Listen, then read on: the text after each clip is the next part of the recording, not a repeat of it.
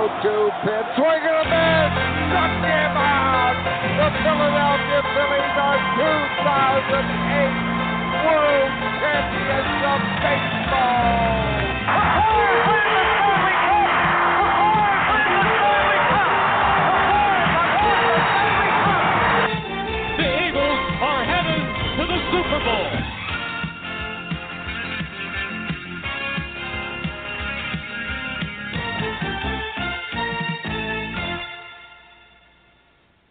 Wednesday, March 29th, 2017. Welcome to the Philly Press Box Radio Roundtable brought to you by ShopForKisses.org, the online shopping network of the Kisses for Kyle Foundation.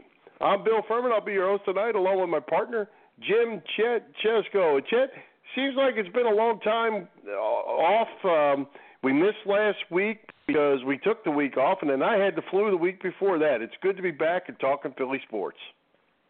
Yeah, always, Bill. And our Philly teams never let us down, at least in terms of giving us plenty to talk about. Yeah, and uh, hey, Chet, before we get started, we want to uh, again welcome both of our new sponsors, the Irish Rover Station House and LuLaRoe, Taylor and Heather, to sponsor the Philly Press Box radio team, as well as Carl's Cards and Collectibles, who is also sponsoring tonight's show for us. Heck yeah, special thanks to the Irish Rover, which agreed to stick with us for another couple of months, maybe longer. And a warning to everyone at the Rover that I'll be popping over there to see y'all Thursday evening, so be sure to have a cold pint or two ready for me. And uh, speaking of sponsors, we are always looking for new ones. So, you know, believe it or not, we do have bills associated with this little operation the Blog Talk radio software, the Vimeo software. We want to improve our audio quality with some new equipment. So, if you own or manage a business, or you know someone who might be interested, contact us through our website, phillypressboxradio.com. Our rates are incredibly affordable, and we will get you all set up. Fantastic. Well, hey, Chet, let's get this thing rolling. You made your second annual Clearwater Philly Spring training trip just last week, and tell us about it. And uh, didn't you catch up with Wheels for a few minutes while you were down here? Well, I did indeed, Bill. Boy, I'll tell you, it was a, a fun trip as usual, and I'm glad you said annual because um, you know I had never gone down to Clearwater before last year, last March. Shame on me for waiting all these years. I went last year, and then I did go back last week. Took in the Phillies Yankees game last Wednesday. The Phillies lost seven three, but who cares? It's spring training. The outcome doesn't really matter. And as I wrote on the website, it's all about being there. I was you know, there was a couple of cousins of mine, one who lives down in Palm Harbor, 18 minutes from Spectrum Field, and they're not big baseball fans, so they thought I was a little crazy for wanting to uh, get over to the field by 10:30 a.m. when the gates opened. I just wanted to wander around, watch some of the young kids at the other fields that make up clear the uh, Carpenter Complex, see the sides, talk with other fans, etc. And I did all that, and it was great. And as I wrote in my piece, everybody just seems to be in a positive, happy mood at spring training ballparks. So I did talk to some other Phils fans, some Yankees fans, including a couple of ladies from North Jersey who were a real hoot. And uh, yeah, I saw our pal Chris Wheeler too. We're going to play back that interview later on in the show, but we got a very special guest to talk to first, I believe. Yes, we do. Uh, we we're really excited. Uh, we'll, we'll talk a lot of Phillies here later on, but we're really excited to talk basketball, Final Four with our very special guest, Overbrook High School and UCLA basketball legend Andre McCarter. He's back to the Philly Press Box Radio Roundtable. Andre, welcome back, my friend. Uh, welcome. How you guys doing? Fantastic. Doing great. Hey, Andre, wanted to get you started. Uh, when when you and I talked last year, uh, as a matter of fact, it was this week. It was the week before the Final Four.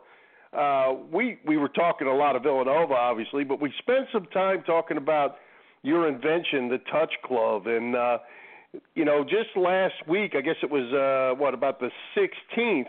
Another article got uh, got posted on the it was called the Undefeated website, and also got picked up by ESPN.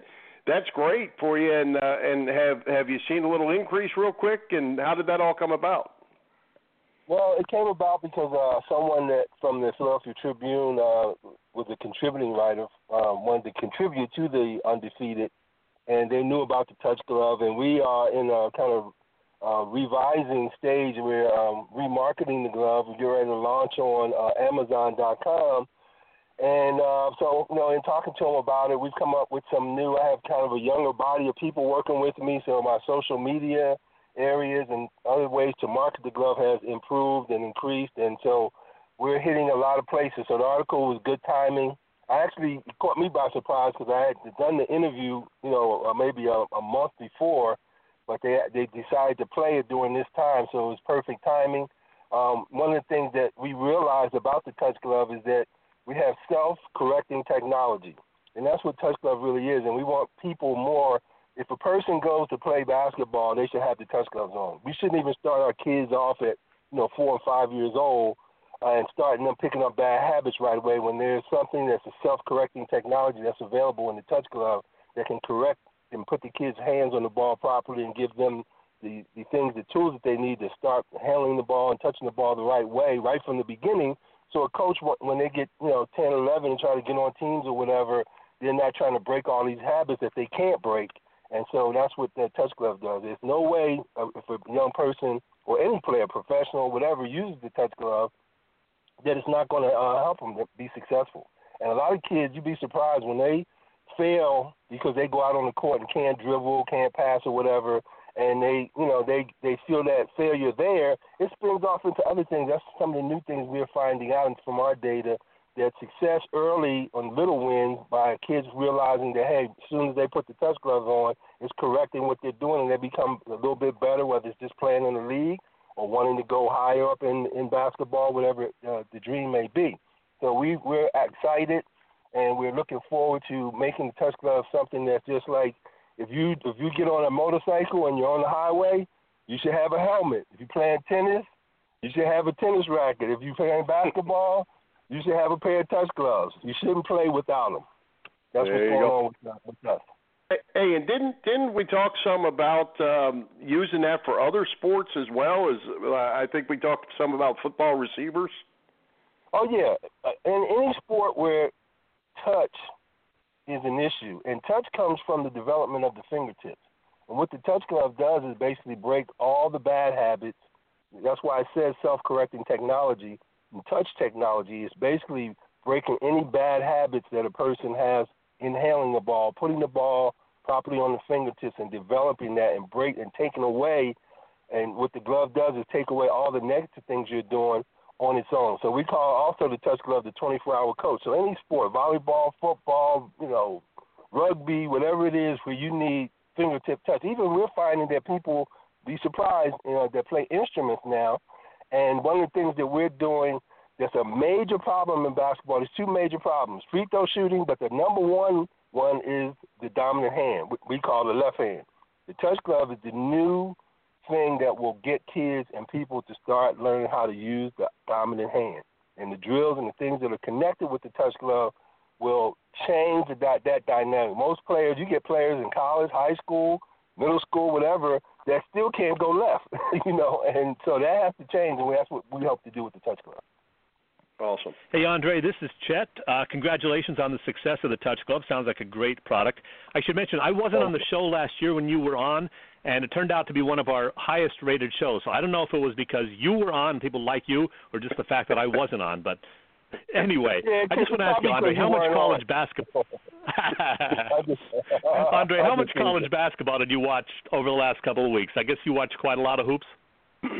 Yeah, you know, it's hard to central in on one. Obviously, you know, I watch UCLA a little bit more, but you know, there's so many exciting games, and the way they televise things now, you you jump around and then you try to get the sum some summarization at the end of what happened with this team and that team. But yeah, I did get a lot in. It was exciting because uh, this part of the season I call you know take season. Yeah, that's for sure. Hey, for the for the third time in recent for the third time in recent memory, Andre Villanova suffered an earlier than expected second round ouster, this time, of course, a year after winning the national championship. Now, UCLA won all those titles under Coach Wooden, 10 in a row at one point, but since then we've only seen very few teams able to defend their title. Why is it so tough to repeat? Well, you know, it's a different dynamic, number one, today. So, you know, they, you always have to bring that asterisk kind of into it because we players stayed and I was thinking about this question, uh, this thought the other day, talking to people, is that when you lo- like if a team lost one year and those players were coming back, they take on a different approach about the situation as far as seeing where their faults were, you know, what could they do better, and these type of things. But because players from those teams, star players from those teams, leave out of that mix, it's like a little hole that's missing there. So if all the players came back and they all were, you know, suffered that loss and they all came back, that team would be much stronger the next year, like we were, and we would be able to come back. Because we had a, a point when we lost, we had won seven national championships in a row. We lost to North Carolina State, and then that next year, which would be Wooden's last year, '75, we had to, you know, regroup, and so we were there at the loss against North Carolina State, but we still stayed in school. Richard Washington, myself, Dave Meyers, all players that easily could have been, you know, first round picks if, they were letting people go early, uh, came back, and then we defended our the, the we got our title back, I should say, uh, just because we remembered that loss and we came back. Today, they they they always come up with a new set of people. You know, it's not the same people. Villanova seems to get, you know, last year they had a mix that really worked but it was still difficult for them. But they, they, you know, they took the championship last year. This year, there was a few little holes there, and sometimes in the NCAA matchups are the key things. You can play, a different set of matchups and probably go all the way, but you know, teams that are built to handle all styles, those are the more likely teams that, that win the championship.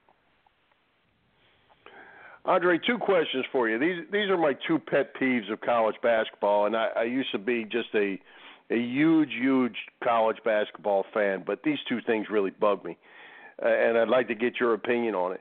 One is the, the three point shot being in such a an easy shot nowadays, where the game has become a perimeter game, and there's there's no dumping the ball into Walton and letting him find an open man, break into the basket, or anything like that and and the one and done. To me, the one and done. They either ought to let them go play professional right out of school, or else make them stay in school. To me, the the one and done is is kind of ruined the game. What's your thoughts on those two issues? Well, first of all, you know the game. You know, I, I've kind of accepted that the game is what it is. I have some ideas on something that could add, um, make another variance in it, but I don't want to expose it right now. But anyway, but just to answer your question, basketball is always a, a evolution. It's, it's constantly changing, and there's going to come a big man that's unstoppable, and you you just be a fool if you're going to come down and keep shooting threes when this guy every time you dump it into him he scores. You know, just imagine. You know, we say you wouldn't dump it in, the, but Bill was shooting 60% from the field. I'm sure when Kareem was playing and they were throwing it into him, and he's scoring every time. Why, you know, why do you want to try something else until they show you they can stop it? So I, you know, I think it's just a poor. I think the coaches and the big money and all the television things force coaches to just go along with what's going on and just adapt to what it is to keep their jobs. They don't want to try to explain to a athletic director if they lose and they try to do what we're saying the way the game should be played, and everybody else is doing this. Just let the kids come down and pull up for three and all that. Then you know you have to be a powerful person. So it would take a person like a Krzyzewski or somebody like that that has the, the power to then gets that kind of big man to say, hey, I'm dumping the ball in, and if you guys don't stop it, that's what I'm going to be doing. And I still could have three point shooters, but you know, we got a big man that we're going inside out, and then you got to deal with it. It'll force the game to have to deal with that issue. And other people start looking for that aspect of the game. But right now, everybody's happy, thinking that this is what's keeping everything going, and um, and so that's why the game is going that way. As far as the one and done, you know, it's a hard animal. On one hand, you don't want to stop a person from going and getting paid because they let tennis players and other people do it. But, you know, in basketball, when you talk about the the level of the um, um, quality, you know, you got a guy stayed in college for four years, and then he goes. That's a Bill Walton. That's a Kareem Abdul-Jabbar. That's a Oscar Robertson. You know, whoever you want to name, and they come out of school and then they go into the NBA you know, they're more mature. They're closer to being a man because they're 21 or 22 now, and they go into the NBA. Now you got guys that are going into the NBA and they're not ready. It's just simple as that. As that. And then the college teams are suffering.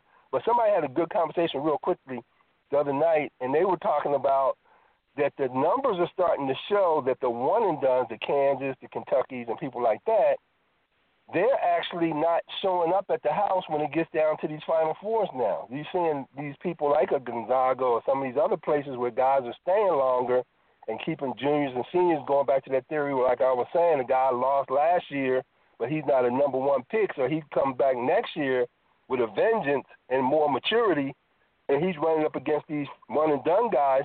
Hey, you know, it's starting to show a little bit. So the numbers are starting to turn a little bit against the, and you know, like they're not dominating. In other words, the one and done schools are not dominating in the college game anymore, and it's actually it's starting to, the tide is turning toward the more mature teams that are seem to be getting to this Final Four. Like there's right now, I think they said there was no, you know, high number one pick in the Final 4 Mhm. So it's well, just changing. speaking of it's one and evolving. Mhm. Andre, I got to get your evaluation of that Lonzo Ball. How good a pro do you think he will be? And what is your take on uh, his father, LaVar, his situation, who uh, just seems to really like to hear himself talk about Lonzo? What do you say about all of that? Well, I think first of all, Lonzo's great. You know, I mean, his attitude. You know, he's he, he's um, a throwback. Uh, Coach Wooden used to always tell us, don't get too high about stuff, don't get too low. Go take care of your business and do what you got to do. And that's what that young man to me has done. You know, he's not real braggadocious. Uh, he comes to play. He's a team player. He does whatever it takes to win. To get, you know, whether it's rebounding, you know, he tries to play defense. He, you know, he does a lot of things, block shots and then you know he sacrifices his game for the for the team. So his his part, as far as I'm concerned, he's been a consummate player and a, and a good attitude kid. And his dad, you know, he's just he's a dad. He's he's pushing out there and and um, trying to get attention you know, in his direction. His kids don't seem like they're phased by it. Lorenzo doesn't seem he goes about his way. He takes care of his business, and you know, uh, there's a lot of uh, things going on out here today, and people see success coming when you know they get the attention. So you know, it's the bad publicity, good publicity, publicity. you know, it, it you know it, it draws the attention, and I think that uh, I don't think he's really hurting the boys because they seem like they got their own um, identity, and um, I think he set a foundation in them that they already kind of know how he is because they had to deal with him as kids, so they know how their dad is already. I think they've come to Not new news to him, to them, is it? Yeah, I think hey, Andre, I wanted to ask you. Uh, you you are on Facebook quite a bit, and uh, you really have a great relationship with the guys back in Philly that you you know that you hung out with, or or part of the Philly legacy of the Sunny Hill League and the Baker League and all that. Um, have you always stayed in contact with those guys, or well, obviously not all of them, but has the whole social media brought you guys back together? Because you you certainly are a brotherhood. Well, yeah, I think that um, the social media, Facebook, has definitely um, done that. Uh, for me, I, you know, I started writing about 2012. Uh, just as a hobby, I started writing sports articles. I always have a lot on my mind about sports, so I started writing about it, and it became popular. And um, you know, I started writing for International Business Times, and then I started writing for um, iSports Times for a while there. And I have a little features things I do on Facebook called, you know, um, G650, you know, those real uh, private jets, uh, uh, unscheduled flight pattern and unrestricted flight pattern. I run right under that title, and I, my articles are more historical. When I write something, people say, "Man, your article, I got to get some snacks and water," because I, you know, I really lay it out, you know, the whole thing. I just did something on um, Claude Gross and Tee Parham, Philadelphia Legends, and just a great story. Go gets on into the NBA history of things that could have been uh, against the, uh, with Wilt Chamberlain because those these guys were a part of Wilt Chamberlain coming up in his story. And I've written about Oscar Robertson, you know, Wilt Chamberlain, Guy Rodgers, and it goes on and on. And uh, I um so that connection also. Uh, then the guys on the Sunny Hill page, you know, I grew up. I was one of the first, you know, All Star players for the Sunny Hill League when it first started. So that you know, put me in a position, and obviously all these young men have come behind me in the Sunny Hill League, and then I also played in the Baker League, which was even before the Sunny Hill League. So yeah, there's a brotherhood. I mean, there's so many generations now that have come through that Sunny Hill system uh, in Philadelphia that it's just you know we're all part of a family as far as that's concerned. Hey, Andre, in addition to Lonzo Ball at your alma mater, you've watched a lot of the pro prospects over the course of the tournament Markelle Fultz, uh, Josh Jackson, Jayson Tatum, Lauri Markkanen, Malik Monk, De'Aaron Fox, Justin Jackson. Which one or two guys have impressed you the most? Well, you know, they're all good. You know, they're all very talented young men. Um, you know, I think now, Alonzo separates himself because of what all he does on the court. You know, his his different uh, fortes on the court as far as you building a team and you want someone to run your team. I put Alonzo kind of over to the side. These other guys are just great basketball players. You know, scorers. They can you know dribble, pass, shoot, and do a lot of great things. Uh, you know, Monk hit those two threes at the end of the Kentucky game. I mean, he went down fighting. The, the first one he hit was really a tough dagger shot, but that second one that he hit with two guys, two three guys right there in his face was just shows you know, hey, you know that's to translate. that's for sure.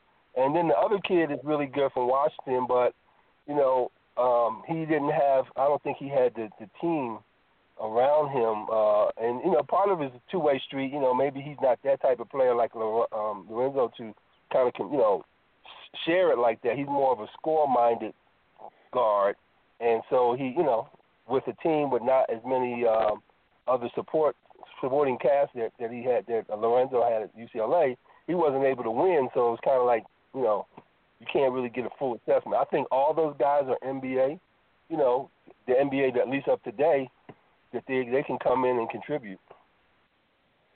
One other guy I want to ask you about, uh, Andre, is Villanova's Josh Hart. He's generally projected to be a first round pick, but likely in the second part of the first round, maybe the 15 to 28 range. What's your impression of Josh Hart? Well, he's a big timer, you know, gamer. He, you know, he's he's a gamer type. You know, those are the kind of guys that you know will take things on their shoulders when you know, it's uh it's that time of the game and you know, I think it'll translate over too for him. You know, he can hit the long range, he can go to the basket and he has a willingness to, you know, to do things under pressure. So uh I think he'll do well. I think he you know, you got a lot of players that come in the second part of the first round. A lot of times they you know, they they get that chip on their shoulder and you know, it depends on the work that they put in and they think they're just as good as some of these other guys they're talking about. And when it you know, when it all pans out, some of them end up being better. Andre, I know you're uh, I know you follow the NBA. I know you follow the the 76ers from afar, but I have to ask you, uh, what do you think of the trust the process uh, that's going on in Philly over the last handful of years, where we're almost intentionally losing games as an organization so that we can get the best picks and hopefully build into something. But in the meantime, it's been a miserable handful of years here in Philadelphia watching the Sixers. Right. Well, I think this this year has been a little bit of hope. I, you know, I don't know if I, you know, no, um, necessarily. I don't know all the ins and outs of their plan. So uh, to the degree that they do, obviously, but I like what they do because see, one thing I know is that everything starts from the top.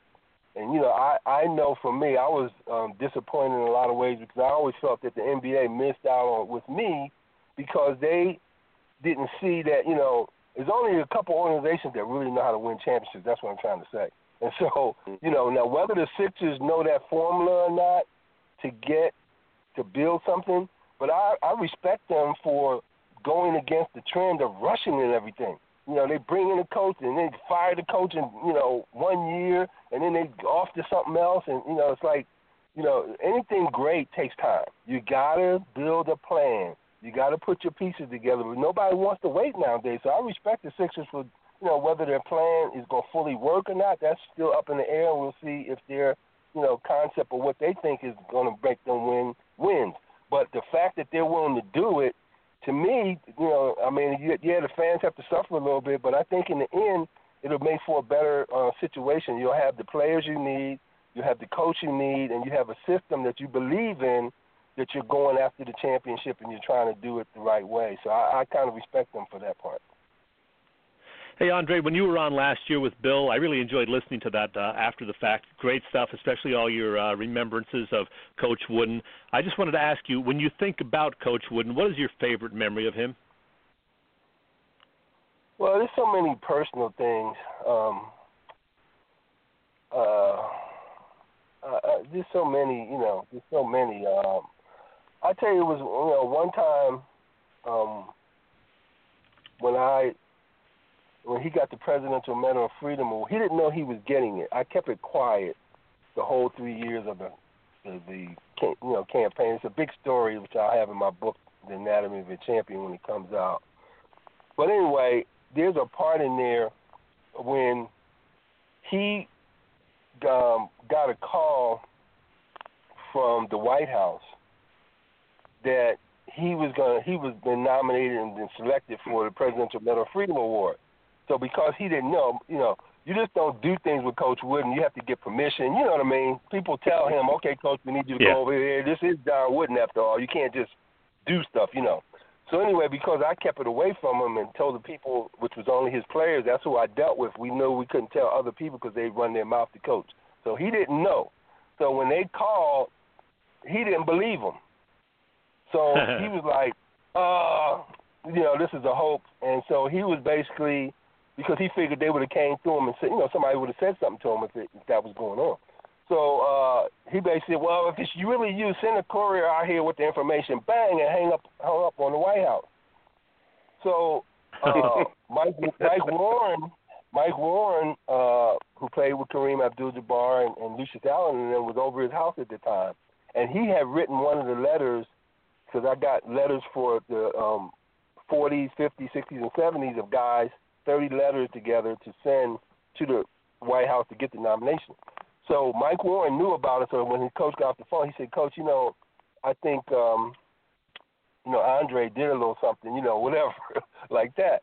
So Hmm. when he found out uh, that I had done that, and that you know he was going to get the Presidential Medal of Freedom, when he called me, I had never heard Coach's voice like that before. I mean, it's like a little kid, you know, saying, you know, thank you, you know, and all this kind of stuff. So it really, that really, you know, was that was probably, you know, man, that was that was something. Nice. I was so happy that that he was happy. That's great. Well, hey, Andre, I I had to ask you about the book. Uh, you and I talked about that great length last time. Also, how's the progress come, and is it is it ready to go, or, or getting any closer? Well, you know, this is what makes champions. I am the most probably determined person in the world. I should have trashed this project years ago, but I, I know how great it is, and uh, I, you know, I fight with I'm fighting with publishers. You know, it's too much money. It's, it's this and that. So I'm I'm battling. I'm I'm I'm looking at corporations. I'm I'm going all kinds of routes, but it's going to get done. You know what I believe? I think things happen in the right timing, and I just think that it, it when it's it, the right time, and I don't know why this time is when it's going to happen is the only right time, but when it does, it's going people are going to really appreciate it. But in the meantime, I'm also working on this other book that's not as encumbersome as far as the, the the magnitude of this of the anatomy of a champion that I think people are going to like, and I may have to end up publishing that first, and then doing the, my major, humongous project, the anatomy of a champion, because the anatomy of a champion also has wings. It has other ancillary parts to a documentary. You know, it's other stuff, and it's a huge project. And then I have um, some footage that's very valuable that also is a part of the project what I'm doing where I interviewed Coach Wooden for 50 minutes uh, uninterrupted and uh, it's really Hmm. a treasure. You know, I go all the way back to Mm. elementary school and all this kind of stuff here and it's a personal interview between me and conversation basically with Coach Wooden and me. And it's really Can't wait! special. Can't wait to hear it. Yeah, Wow. so it's a lot of good stuff coming. It's just a matter of getting it done. But I'm I'm battling out here, man. I'm I'm I'm battling. I'm pushing under the basket. Um, you know, I'm I'm slapping them on the arm. I'm doing all the things that the referee's not looking at. I'm trying to, you know, I'm trying to get it done. Keep us posted, Thanks man. Thank you. Yeah, absolutely. Keep us posted. I told you I have every John Wooden book, and I will certainly want that one too. But hey, Oh, Andre, one one. last thing before we let you go, since we've used up all your time, you you, you hit it right last year with Villanova. Who you have to win this year? Well, you know what? I I really can't pick, but I tell you, I tell you what. So we got what we got. We got Gonzaga. I mean, how could you not want them to win? you know what I mm. mean? Mark Few, all the stuff they've been doing all these years. you know, great team. They got it. They got that inside outside game that we that we were talking about, Jim. We, you know, they they go inside now. It's one of the few teams that that rely on their big man like that, and then they got the, the outside shooters. Um, you know, uh, South Carolina, man, you talking about taking taking season Great as I story. call it. Yeah, man, these guys, you know, they're just taking what they want, and they play that type of defense that you know, kind of like what we used to play, where you see man and ball and help position. I like that. So, I mean, you know, how can how do you go against those guys? Who else we got in there? And then we got um, what's the other team, Ducks. um, gentlemen? Oregon, North Carolina and Oregon. Yeah. Oh, and then Oregon. You know, in the conference with UCLA, UCLA, you know, number one scoring team in the country, but Oregon finds a way to get it done after losing their big man. What a story, you know. Just you know, and then the final one is who? Who's the last one? Um, North Carolina. and North Carolina, the Big Bear. you know, That's right. The big, the Big Bear is in there with the with the little puppies over here. So you know, I mean, North Carolina is North Carolina. So that you know, if I'm one of those other three that I named, I'm looking at them like the Big Bear's got to go down today, man. You can't. You got enough championships. We need one. All three of those schools saying, man, look, that's why I say it's taking season.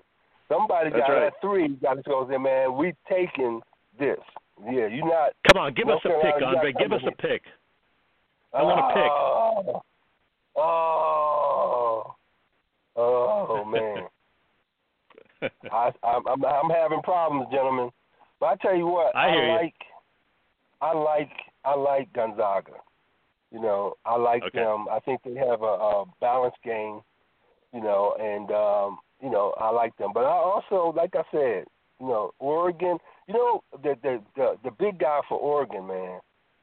He is special. I mean, see, that's what I'm talking about.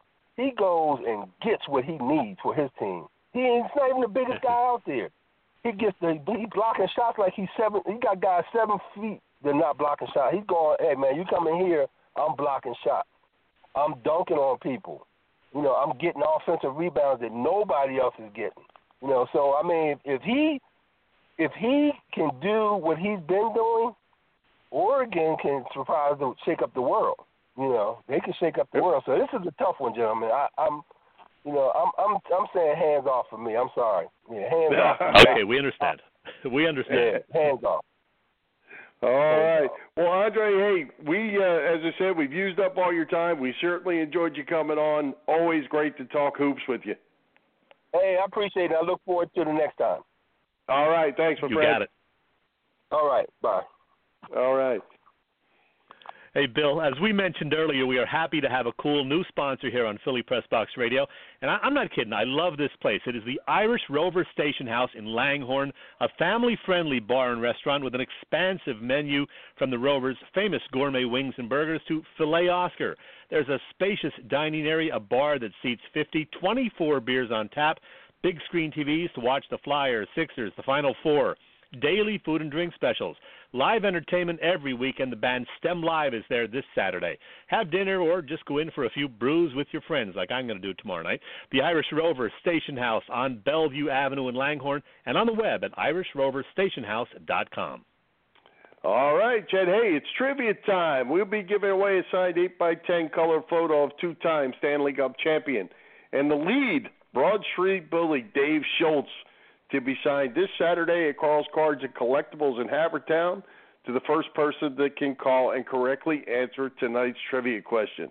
Write this number down. It's 929 477 2855. That's 929 477 2855. And Chad, I'll tell you what, you're going to have to think a little bit about this. This isn't a drop kick. So here's what we're going to do. All right? Carl has donated the signed picture. Philly Press Box Radio is going to kick in a signed Dave Schultz hockey puck if you get this right. So you're going to get two things. You're going to get the picture Nice. from Carl, and you're going to get the puck from us if you get this right. How's that? This is coming out of your part of the budget, right? Yes, it is. That's why we're looking for sponsors. okay, cool. Here Then we I'm go. fine with it.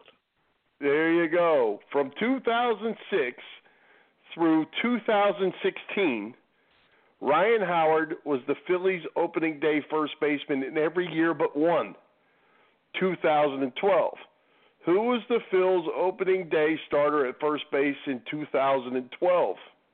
And Chad, I'm even going to give a hint.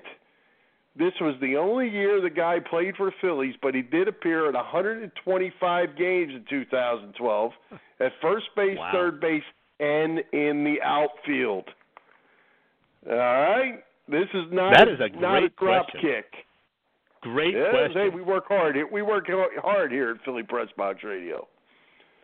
All right, hey Chad, let's get back to talking Phillies. Uh, talk a little more about your trip down there and meeting up with Wheels and, and how that all went. And then we'll talk You a little it. bit And, yeah, about that that phone- 2017 version of the Titans. Absolutely. By the way, that phone number again to call in if you know the trivia answer nine two nine four seven seven two eight five five. We want to give these great prizes away nine two nine four seven seven two eight five five. Yeah, I had a blast down in Florida. As I said, it was just great hanging out at the ballpark, talking to fans, uh, hanging out with my uh, cousins down there. We had a blast. And yes, I did talk to Chris Wheeler, as you mentioned. Had a real nice chat with Wheels who, by the way, actually does the PA for the Phils games down at Spectrum Field and does a pretty nice job with it. So it was a fun couple of days down in the Clearwater area for sure. Well, hey, uh, you you have a little clip to play from uh, from that visit, do you? Yeah, Wheels uh, was nice enough early in the morning before uh, you know the ball game in the afternoon that Wednesday to talk with me for a few minutes. So here's how it went. Talking with Chris Wheeler, longtime Phillies broadcaster down here in beautiful Clearwater. Wheels, does this ever get old for you? no, Chet. You know, we are just standing here talking about that, just looking around here, and I think this is my 45th spring training. So uh, there's something about coming to Clearwater, coming to Florida, coming to this beautiful it's now Spectrum Field, and uh, just hanging out like this. It just smells so good here. You know, everything about it's terrific. And of course, everybody from the 2008 team is now gone, as far as active players anyway. Who are you enjoying watching, and you know, what are you seeing from these young guys this season? Well, it's kind of fun watching Stassi a little bit. You know, I got to know him when he was in our golf group this year, and got to know him a little bit. What a good kid he is, and what a tremendous spring he had. And it was, you know, it was fun to get to watch Hoskins and Cozens and Crawford and Williams and all those guys while they were here. You knew they weren't going to stay, but you can see there's potential there. Some, in, you know, more in some than others, but there are some guys down there that you, you know you have to think. Look, they're they're going to be a triple A. So that's getting close. If they can do anything this year, you know, you'd like to get them up here and let them be able to play by mid-season, by the end of the season, and get a better idea of whether they're for real or whether you have to regroup again. Now, beyond Hellickson and Buchholz, a lot of young arms on this pitching staff. How are they looking? You know, here, here's the thing about spring training. I, there's two things in baseball: spring training and September, when you're out of the race, you have to be very careful about.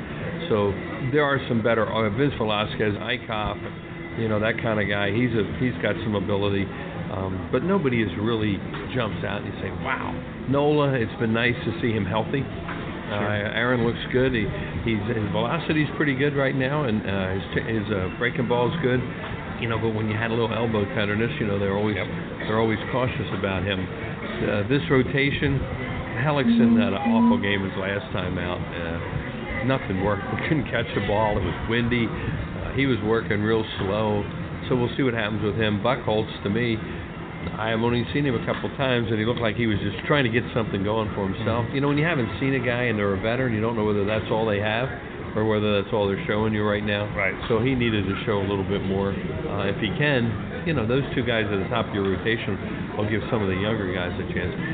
I know you're not big on predictions. Pete Mackanin, though, has said 500, maybe a realistic goal. Do you agree? I think if we got to 500, that would be uh, unbelievable, in my opinion. 500, uh, with where we are right now, would be. You know, I don't blame Pete for saying that. I, and you're right. I don't ever make predictions about anything. But if this team could win in the 70s and get to near an 80 or 81 wins, that would be great progress. Chris Wheeler, thanks a lot. My pleasure, Chet. Good to see you down here. Well, I tell you what, interesting, Chet. You and I are going to get to make uh, our predictions here in just a little bit. Um, so we'll we'll get to that uh, a little later in the show. But hey, I think we have a caller, right? Hopefully, we uh, we have a winner of the Dave Schultz package. We have two callers on hold, but we got to take them in order. So we uh, go to caller number one from the 215 area. Hey, who do we have on with us? Hello, guys. Hey, how are you? Hello. Hi, guys. Is that that Who sounds like talking to? Robbie Ellis? Yeah, that's me. I wasn't sure if it, if you picked me up or not. Hey, Robbie. We got you. How You you doing, you have guys? a you have an answer to this trivia question? Awesome. You know, I think I do, and it popped right in my head, so I thought I'm going to run with it. Was that Ty Wigginton? It was that Ty Wigginton. Oh, Ding, ding, ding, ding, ding, ding, ding, ding, ding.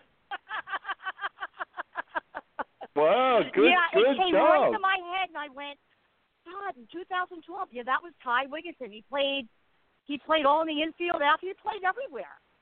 Yep. I he- gotta well, be honest, I totally third in the forgot about outfield, Ty. And, and uh, I was Totally actually forgot. surprised.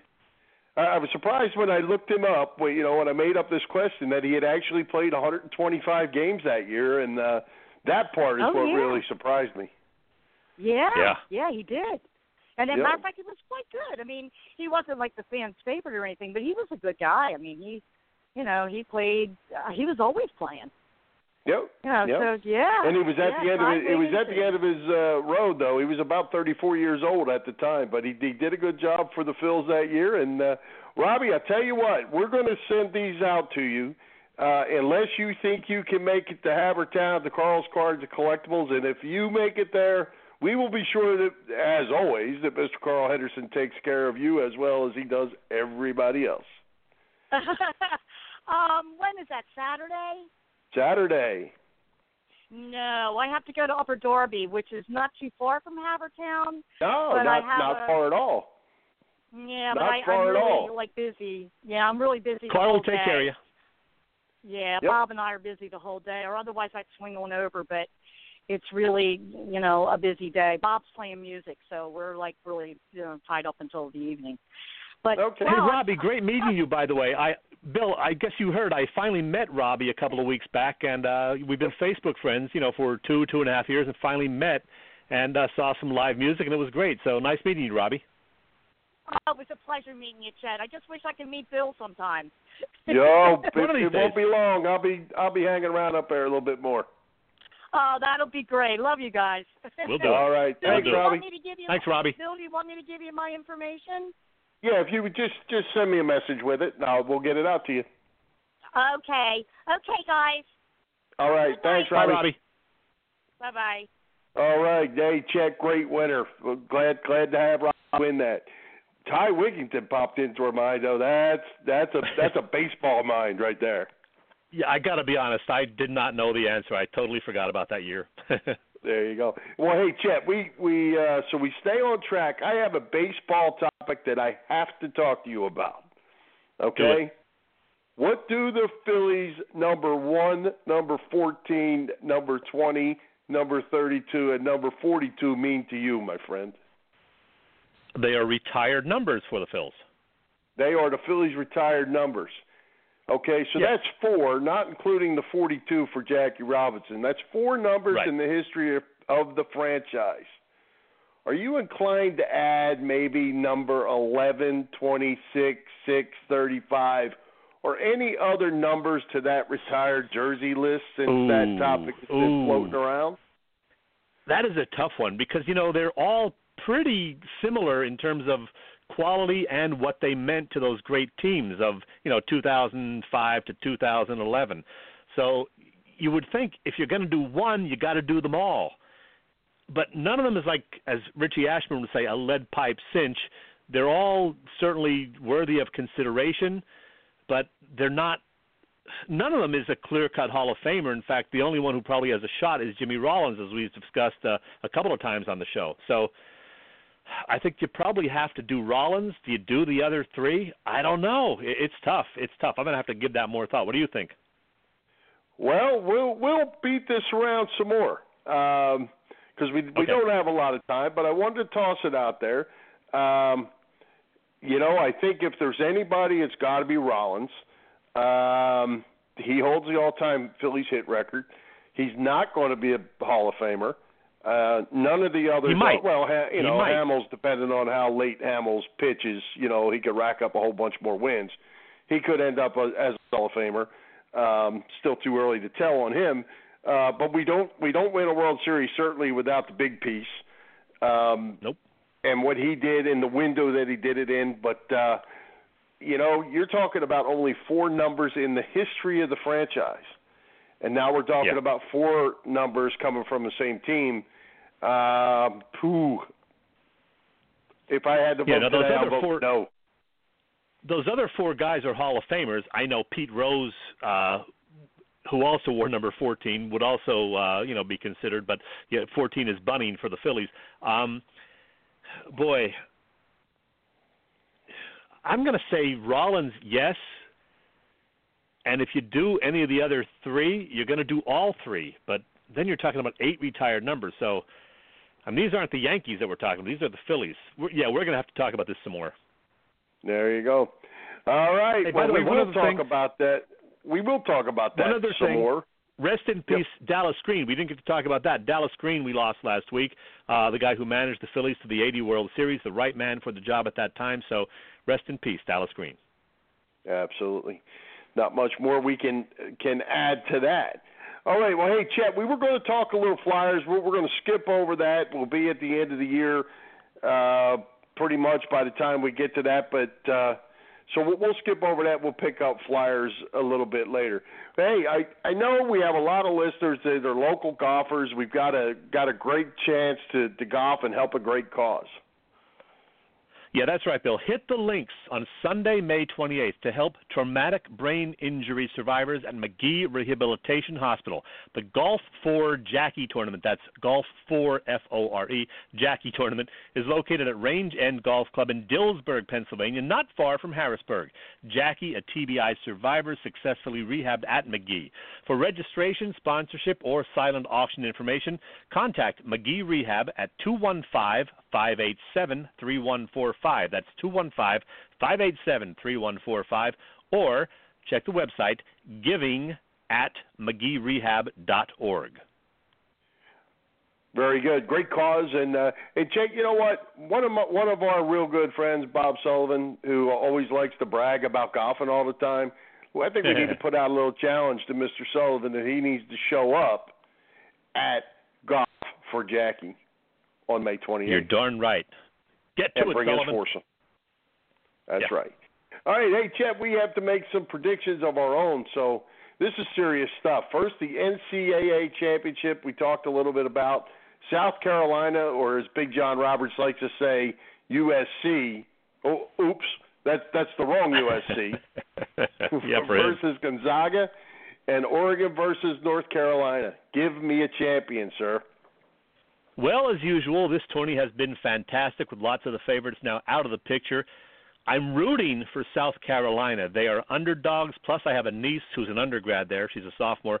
But I'm picking Gonzaga and North Carolina to win on Saturday, with UNC winning it all after last year's heartbreaking loss. So I'm picking Gonzaga and UNC, and I'm going to pick North Carolina, but I hope I'm dead wrong on all of that. What say you, Bill? Well, I am going to pick Gonzaga as well and North Carolina as well. Interestingly enough, if you saw uh, the little thing they had out, the only one of the four coaches of these teams has ever coached a minute in the Final Four, and that would be Yeah. North Carolina. So uh, Yep. I'm going to go Gonzaga, North Carolina, but I'm going to go the other way, and I'm going to root for the Zags. I'm going to root for the Zags this time, although North Carolina very likely could win this. I'm going Zags. Well, yeah, if it if it gets to Gonzaga, North Carolina, I would root for Gonzaga. But again, if I had to make a prediction, I would say UNC. All right. Okay, we got another one to make. It's Philly prediction time. Oh, I'll go first on this one. But uh, by the way, didn't we hit it right on last year? One of us. Well, neither of us hit it right on. You predicted 70 wins last year. I predicted 72. So we were both one game off of perfection because they ended up with 71. So we are pretty darn close. Now, what do we say about this season? As you said, you're going to go first. 71 was last year. I'll tell you what, I I just I'm just not seeing it, Chet. I'm just not seeing it. if we're going to run Galvis and Hernandez out there again every day, I'm just not seeing it. I'm going to go. Uh, I'm going to go 76. 76 wins. It's a five game increase. I'm not even sure why, other than maybe Franco and uh, and and Odubel and and some of those guys will will keep getting better. We get to the end of the year, start bringing up some youngsters, and maybe trade some of these pitchers at uh, at the at the trade break. And uh, geez, I just don't see us being a whole lot better. Okay, okay. Well, I'm not sure if you saw it, but Glen Macnow put out a great piece on Tuesday, a Philly Metro column he wrote, helping fans with a how-to guide to make a prediction for wins. I studied it, went with it, and all the data told me that thanks to an improved corner outfield, a better season for Maikel Franco, the upside that Jerad Eickhoff possesses, it all told me the Phillies will finish the 19 or rather the 2017 season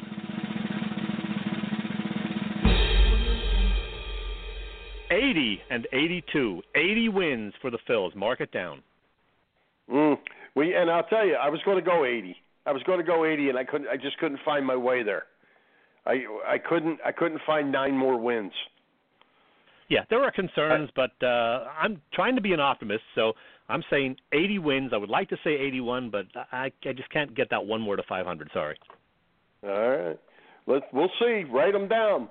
Write them down. I did. All right, hey Chet, it is week six of random Q2 time. Explain real quick again for the listeners how it works, and I am on the hot seat. Ten show experiment with me asking Bill two simple questions. The first question, always about a timely sports topic. The second question, one of ten random questions about whatever. All these questions were written down, the secondary questions. Um, so here we go. Question one, the sports question. There has been a lot of talk lately about NBA teams resting star players, often several of a team's top players at once. What do you think of this practice, and what, if anything, should be done about it? Well, what do I think of it? I think it stinks um, because I'm a fan that pays money and wants to go watch the game or take my family or whatever, and the particular player I bought the ticket for at the beginning of the year uh, ends up he's not playing because he's got a game tomorrow that's more important than the game today. Um, I have a real problem with that. Uh, what do you do about it? Probably nothing. There's probably not a thing you can do about it. You can't force them to play, or they will begin slipping in the shower or come up with every other fake injury. Um, all these all these guys are corporations in their own. And I was actually going to ask Andre this. We ran out of time to get his opinion.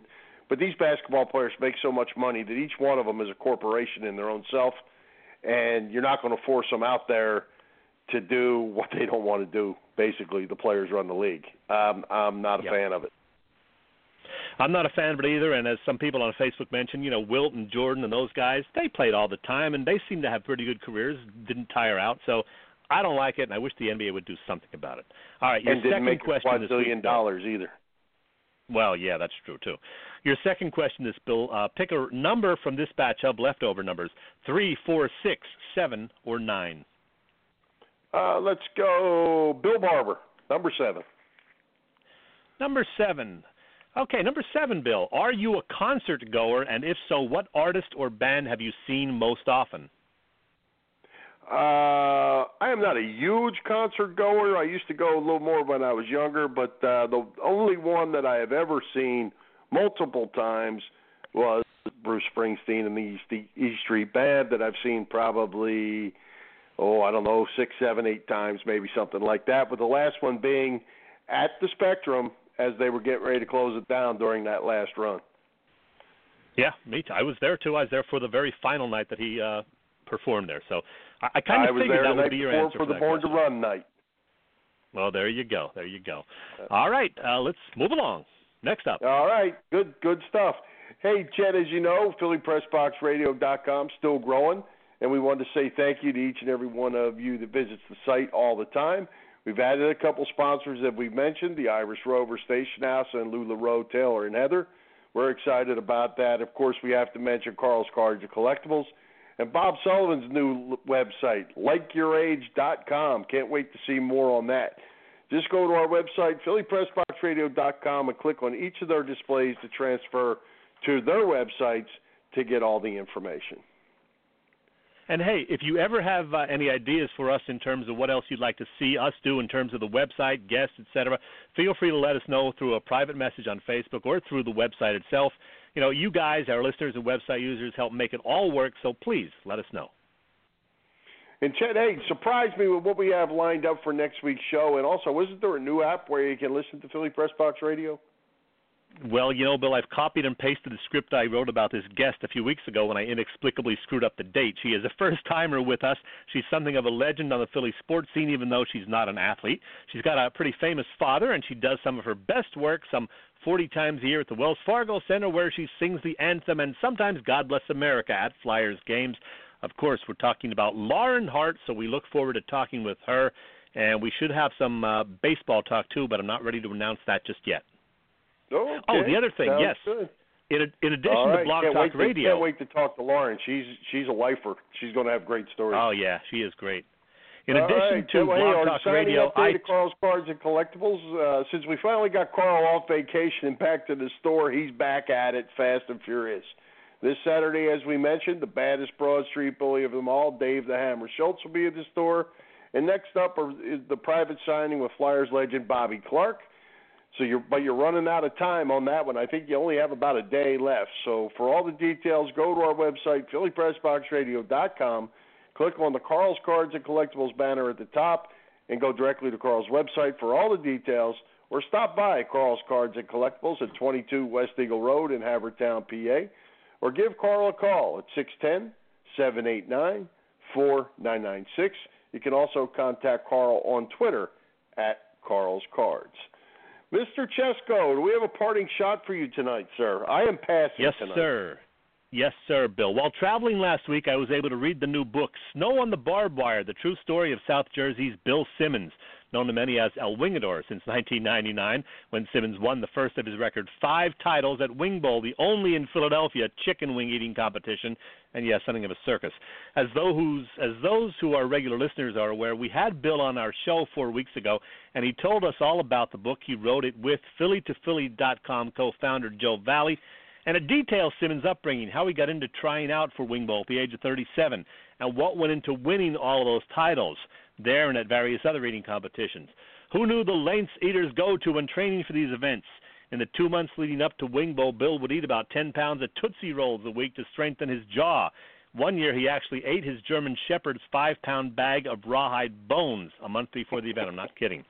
But Snow on the Barbed Wire is more than just the story of a guy consuming chicken wings and the fame which that eating prowess yielded. It also details the problems that Bill had on the home front, an offshoot of a failed business, the unexpected fame, and mostly some bad decisions.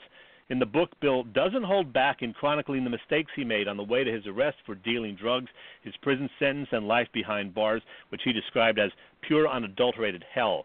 You'll at times feel sorry for Bill Simmons. You'll chuckle on occasion at his amazement at the benefits of being a Wing Bowl champion. All this because I eat chicken wings, he often said. And you'll say, what the hell was he thinking at least a few times? In the end, though, you'll almost certainly be happy for El Wingador, not because he earned all of those Wing Bowl titles, but because he was able to win a bigger, more important battle, overcoming personal demons to regain control of his life. So I do recommend it. Snow on Barbed Wire by Bill Simmons and Joe Valley. Very good. So, sounds like it's uh, as interesting as he made it out to be when he talked to us. Yeah, it is good stuff. Good. And where did you get that, by the way? Oh, it's available at various bookstores, or you can uh, check Bill Simmons' website uh, or on Facebook. Uh, it's available all over the place. Okay, all right. Hey, I think Chad, I think uh, I mentioned about us having a new app to listen to the show, and then I cut you off and moved on to the next one before you had the chance you to talk. did. Yeah, it did. Very popular app. It's called TuneIn. Check it out on TuneIn.com or the TuneIn app that you can get right on your smartphone. It's a very popular app, and we are now on there, Philly Press Box Radio. So just get the app, type in in the search bar Philly Press Box Radio Roundtable. You'll find us, and it'll show up every Thursday for you. Oh, cool stuff. We are everywhere. We are te- technologically yep. sound, my friend. You got it. All right. Well, hey, Chet, we are at the top of the hour, so let's thank our special guests, Andre McCarter and Chris Wheeler, Carl's Cards and Collectibles, Irish Rover Station House, LuLaRoe Taylor and Heather, and Bob Sullivan's LakeYourAge.com for their continued support of the show. For Jim Chet Chesko, this is Bill Furman. We hope you enjoyed the show. And we'll join Philly Press Box Radio next Wednesday, April the 5th, when Lauren Hart and maybe a special Phillies guest joins us.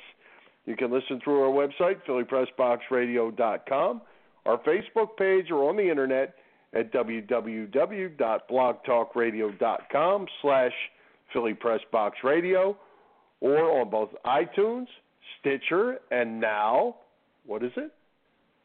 Tune in, tune in, app. High hopes, Philadelphia sports fans. Hi.